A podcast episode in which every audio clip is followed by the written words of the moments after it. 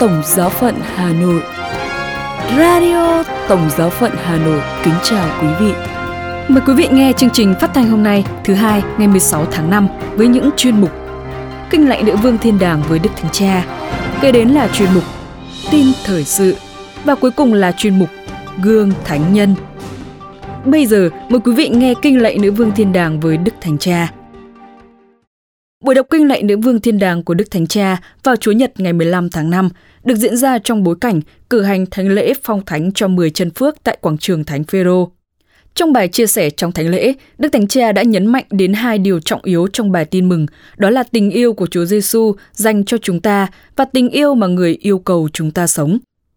Đức Thánh Cha đã trích dẫn câu lời Chúa, như Thầy đã yêu thương anh em thì anh em hãy yêu thương nhau, trích trong Gioan chương 13 câu 34 và nhấn mạnh đây là dấu chứng mà Chúa Kitô đã để lại cho chúng ta là tiêu chuẩn cơ bản để nhận biết chúng ta có thực sự là môn đệ của người hay không. Chúa Giêsu đã yêu thương chúng ta như thế nào? Người yêu ta cho đến cùng, cho đến khi trao hoàn toàn chính mình. Những lời yêu thương được diễn ra trong bầu khí chất chứa bao nhiêu xúc động và lo lắng. Xúc động vì thầy sắp từ biệt môn đệ, lo lắng vì thầy nói rằng một môn đệ trong số họ sẽ phản bội người – và chính trong giờ bị phản bội, Chúa Giêsu xác nhận tình yêu của người dành cho họ. Bởi vì trong đêm tối và bão tố của cuộc đời, đây là điều cốt yếu, Thiên Chúa yêu thương chúng ta. Không phải chúng ta đã yêu mến Thiên Chúa, nhưng chính người đã yêu thương chúng ta. Những lời tuyên bố này phải là trung tâm của lời tuyên xưng và trong cách diễn đạt đức tin của chúng ta, Đức Thánh Cha nhấn mạnh. Trong khi thế giới thường muốn thuyết phục chúng ta rằng chúng ta chỉ có giá trị nếu chúng ta tạo ra kết quả. Thì tiên mừng nhắc nhở chúng ta về sự thật của cuộc sống. Chúng ta được yêu thương. Và đây là giá trị của chúng ta. Chúng ta được yêu thương. Tình yêu mà chúng ta nhận lãnh từ thiên chúa là sức mạnh biến đổi cuộc sống của chúng ta. Nó mở rộng tâm hồn chúng ta và khiến chúng ta yêu thương. Đây là lý do tại sao chúa giêsu nói, như thầy đã yêu mến anh em, thì anh em hãy yêu thương nhau đây là khía cạnh thứ hai. Vì vậy, đây không chỉ là một lời mời gọi noi gương tình yêu của Chúa Giêsu, mà nó còn có nghĩa là chúng ta có thể yêu chỉ vì người đã yêu chúng ta, bởi vì người đã ban cho trái tim của chúng ta thần khí của người, thần khí của sự thánh thiện, của tình yêu giúp chữa lành và biến đổi chúng ta. Đó là lý do tại sao chúng ta có thể lựa chọn và thực hiện những cử chỉ yêu thương trong mọi tình huống và với mọi anh chị em mà chúng ta gặp gỡ, bởi vì chúng ta được yêu thương và chúng ta có sức mạnh để yêu. Vậy sống tình yêu này có ý nghĩa gì? Trước khi để lại cho chúng ta điều ra này, Chúa Giêsu đã rửa chân cho các môn đệ. Sau khi đã nói điều này, người đã tự nộp mình trên thập giá. Yêu có nghĩa là phục vụ và hiến dâng cuộc sống – Phục vụ tức là không đặt lợi ích của bản thân lên trên hết. Giải độc khỏi chất độc của lòng tham và sự cạnh tranh, chống lại căn bệnh ung thư của sự thờ ơ và mối mọt của tính tự quy chiếu về mình, nhưng phục vụ là chia sẻ những đặc sủng và những món quà mà Chúa đã ban cho chúng ta. Cụ thể, hãy tự hỏi bản thân, tôi làm được gì cho người khác? Và sống mọi việc hàng ngày trong tinh thần phục vụ, yêu thương và không cảm ràm, không đòi hỏi bất cứ điều gì – và khi trao tặng cuộc sống không chỉ là cung cấp một cái gì đó nhưng là cho đi chính mình và hãy luôn luôn nhìn thấy Chúa Giêsu nơi người khác. Đức Thánh Cha cũng mời gọi mọi người hãy cống hiến cuộc sống của mình một cách không vụ lợi. Ngài cũng nhắc đến cách sống thánh thiện mà các vị được phong thánh hôm nay đã theo, đó là nhiệt thành đón nhận ơn gọi của họ với tư cách là linh mục, là người thánh hiến, là giáo dân. Họ đã đặt mình nơi tin mừng, họ khám phá ra một niềm vui không thể sánh ví và họ đã phản chiếu sự sáng ngời của Thiên Chúa trong lịch sử. Và Đức Thánh Cha mời gọi mỗi người cũng hãy cố gắng sống con đường nên thánh một cách phổ quát mà không được đóng lại.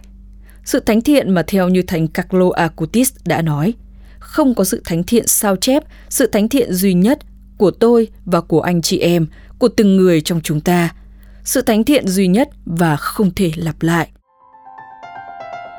Quý vị vừa nghe bản tin thời sự thứ hai ngày 16 tháng 5 của Radio Tổng giáo phận Hà Nội. Sau đây là phần tin thời sự với những nội dung đáng chú ý sẽ có trong buổi tối hôm nay. Đức Thánh Cha phong thánh cho 10 chân phước. Hành hương Thánh An Tôn, cuộc quy tụ lớn nhất của người công giáo Bangladesh. và những hoạt động nổi bật tại Tổng giáo phận Hà Nội.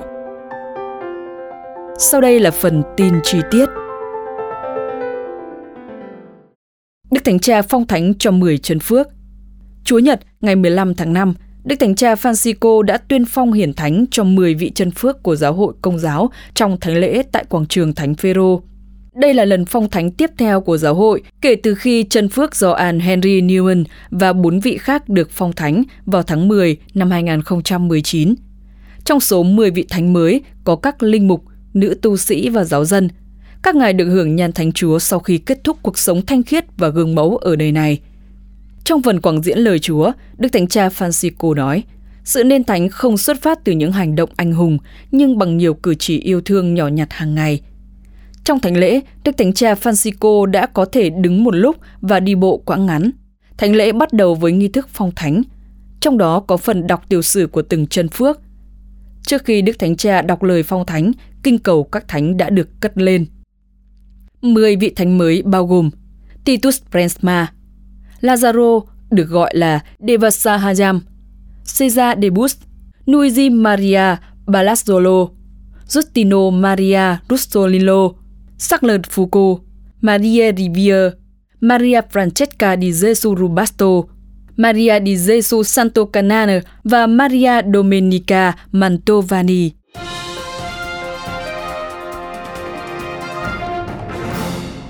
Hành hương Thánh Anton, cuộc quy tụ lớn nhất của người công giáo Bangladesh. Cuộc hành hương đến với Thánh Anton Badua là cuộc tụ họp hàng năm lớn nhất của người công giáo Bangladesh – sự kiện năm nay được tổ chức với sức sống và nguồn cảm hứng mới. Sau 9 ngày chuẩn bị với những buổi cầu nguyện đặc biệt, Đền Thánh Anton ở làng Banjura, quận Gazipur, Tổng giáo phận Dhaka của Bangladesh đã đón hàng ngàn tín hữu từ ngày 13 tháng 5.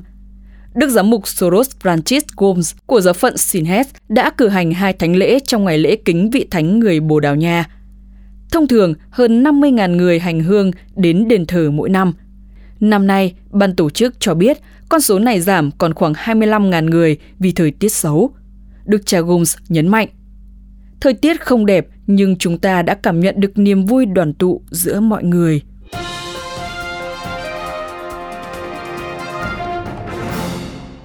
Những hoạt động nổi bật tại Tổng giáo phận Hà Nội Mở đầu cho những hoạt động nổi bật tại Tổng giáo phận Hà Nội với việc ứng sinh Tổng giáo phận bế giảng năm học. Vào chiều thứ Sáu ngày 13 tháng 5, tại Tòa Tổng giám mục Hà Nội, ứng sinh Tổng giáo phận Hà Nội đã tổ chức thánh lễ tạ ơn và bế giảng năm học 2021-2022. Hiện diện trong ngày bế giảng năm học có Đức Tổng giám mục Du Xe Vũ Văn Thiên, cha Tổng đại diện An Tôn Nguyễn Văn Thắng, quý cha trong ban ơn gọi Tổng giáo phận, quý cha đồng hành, quý cha linh hướng, quý thầy giáo cùng 90 ứng sinh linh mục của Tổng giáo phận. Trong buổi bế giảng, các ứng sinh được lắng nghe tổng kết năm học của cha đặc trách Du Xe Tạ Minh Quý, lắng nghe huấn từ của Đức Tổng giám mục Du Xe và tham dự thánh lễ tạ ơn long trọng do Đức Tổng giám mục Du Xe cử hành. Ngay sau ngày bế giảng, 26 ứng sinh lớp tiền chủng viện sẽ đi thực tập mục vụ hè tại các giáo xứ. Hoạt động tiếp theo được đề cập đến đó là buổi hội thảo tiền công nghị của Ủy ban truyền giáo Tổng giáo phận được tổ chức tại sự kiện. Vào lúc 8 giờ, thứ Bảy ngày 14 tháng 5, Ủy ban truyền giáo Tổng giáo phận Hà Nội đã tổ chức buổi hội thảo với chủ đề Truyền giáo là chia sẻ kinh nghiệm về Thiên Chúa tình yêu. Buổi hội thảo đã giúp các tham dự viên được chia sẻ và nói lên những thao thức, chăn trở của mình về những vấn đề liên quan đến công cuộc truyền giáo, đồng thời là cầu nối giúp bề trên giáo phận và những người có trách nhiệm được lắng nghe, đúc kết để có những định hướng mới cho công cuộc truyền giáo tại Tổng giáo phận Hà Nội. Cuối cùng phải nhắc đến hành trình mục vụ theo chương trình truyền giáo tháng 5 của Đức Tổng giám mục Du Xe. Ngay sau buổi hội thảo tiền công nghị của Ủy ban truyền giáo, trong hai ngày 15 và 16 tháng 5, Đức Tổng giám mục Du Xe đã đi đến với các giáo sứ giáo họ thuộc giáo hạt Thanh Oai. Trong đó, vào ngày 15 tháng 5, ban sáng Đức Tổng giám mục Du Xe đến với giáo sứ Quất Lâm thuộc giáo sứ Yên Kiện và ban chiều tới giáo sứ Gò Cáo – Sáng ngày 16 tháng 5, Đức Tổng giám mục Du Xe di chuyển đến giáo sứ Kim An thuộc giáo sứ Phương Trung và buổi chiều tới giáo họ Áng Phao của giáo sứ Canh Hoạch. Sự hiện diện của Đức Tổng giám mục Du Xe tại các giáo sứ giáo họ phần nào nói lên sự quan tâm đặc biệt của vị cha trung Tổng giáo phận dành cho đoàn chiên mình, đồng thời khích lệ bà con giáo hữu sống đức tin cách triển nở và tín thác hơn vào Thiên Chúa. chuyên mục Gương Thánh Nhân. Mời quý vị lắng nghe Gương Thánh Maria Maddalena di Bazzi.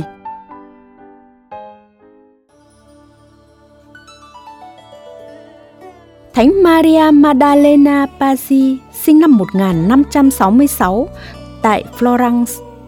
Khi rửa tội, Ngài đặt tên là Katarina. Ngay từ nhỏ, Ngài đã ham thích cầu nguyện và làm việc lành, muốn cho Ngài vui thích. Cứ việc đọc cho Ngài nghe chuyện các thánh hay là dẫn Ngài tới nhà thờ. Lên 7 tuổi, lòng thương người của Ngài đã tiến xa tới độ nhịn ăn để giúp đỡ người nghèo. Có dịp về miền quê, niềm vui chính của Ngài là tập họp trẻ em lại để dạy giáo lý cho chúng. Một lần kia, khi mới bắt đầu dạy đạo cho một em bé con một nông dân, thì Ngài phải báo cho biết là phải trở về Florence. Ngài đã buồn rầu đến độ không cầm được nước mắt. Cha Ngài chỉ có thể an ủi Ngài bằng cách dẫn em bé ấy về để dạy cho xong. Thánh nữ có lòng sùng kính phép thánh thể một cách đặc biệt. Lên 10 tuổi, tức là năm 1576, Ngài được rước lễ lần đầu. Dịp này, Ngài đã khấn dâng mình trọn vẹn cho Chúa. Năm 13 tuổi, Ngài còn tự ý làm một mão gai để đội đầu mỗi khi đi ngủ, để cảm thông với cuộc khổ nạn của Chúa Giêsu Kitô. Đến 16 tuổi, Katarina đã ao ước được gia nhập dòng Camelo. Sau một thời gian lưỡng lự, cuối cùng cha mẹ ngài đã chấp nhận. Katarina vào dòng ngày 14 tháng 8 năm 1582 và ngày 30 tháng Giêng năm 1583 được mặc áo dòng với danh hiệu là Maria Maddalena. Cuộc đời ngài là một phép lạ liên tục.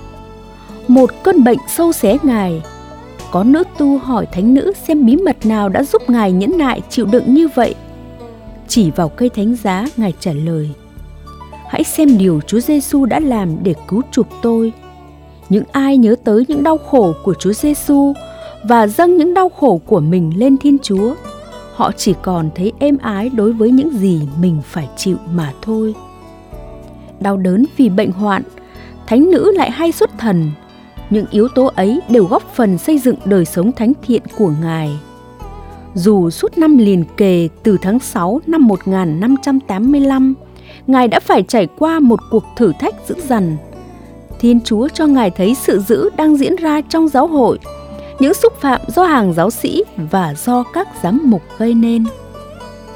Các thu sĩ trong cộng đoàn vấp phạm vì những khuyến cáo Ngài trình lên Đức Giáo Hoàng và các đức giám mục để thực hiện cuộc canh tân. Sự nghi ngờ của họ trở thành sự khinh bỉ. Khi thánh nữ chịu cơn thử thách khủng khiếp này là thấy mình bị Thiên Chúa bỏ rơi. Thêm vào đó, Ngài còn bị cám dỗ trở nên kiêu căng thất vọng. Dầu vậy, ý chí của Ngài bám chặt vào Chúa không ngơi. Ngài chỉ còn biết rên rỉ. Tôi không hiểu mình có còn trí khôn nữa không? Tôi không thấy mình còn có gì đáng kể ngoài một chút thiện trí là không bao giờ dám xúc phạm đến Thiên Chúa. Nhưng nhìn lên thánh giá Ngài thêm phấn khởi, đừng chết, nhưng chớ gì được chịu đau khổ mãi.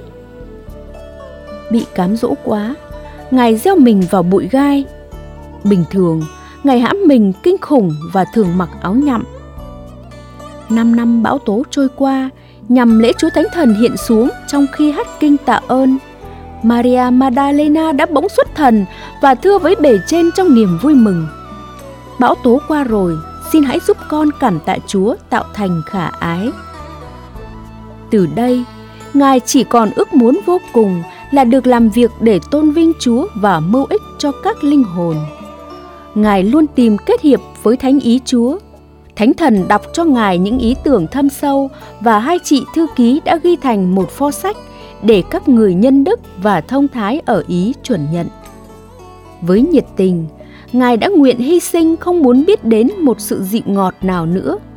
Khi làm phó bề trên, Ngài bị bệnh tật dày vò, lại còn mất ơn an ủi cha linh hướng tìm cách an ủi nhưng ngài nói không đó không phải là thứ an ủi con tìm kiếm con chỉ ước mong được đau khổ đến lúc cuối đời Khi sắp từ trần, thánh nữ nói, Tôi sắp giã từ mà không hiểu tại sao một thụ tạo lại quyết tâm phạm tội chống lại Chúa tạo thành được. Với các nữ tu vây quanh, Ngài nói những lời sau cùng. Tôi sắp từ giã các chị để đi vào vĩnh cửu. Tôi xin các chị như là một ân huệ cuối cùng là chỉ yêu mến một mình Chúa, đặt chọn niềm hy vọng nơi Ngài và chịu đựng tất cả vì tình yêu Ngài. Thánh nữ từ trần tháng 5 năm 1607. Thân xác Ngài vẫn còn nguyên vẹn cho tới ngày nay.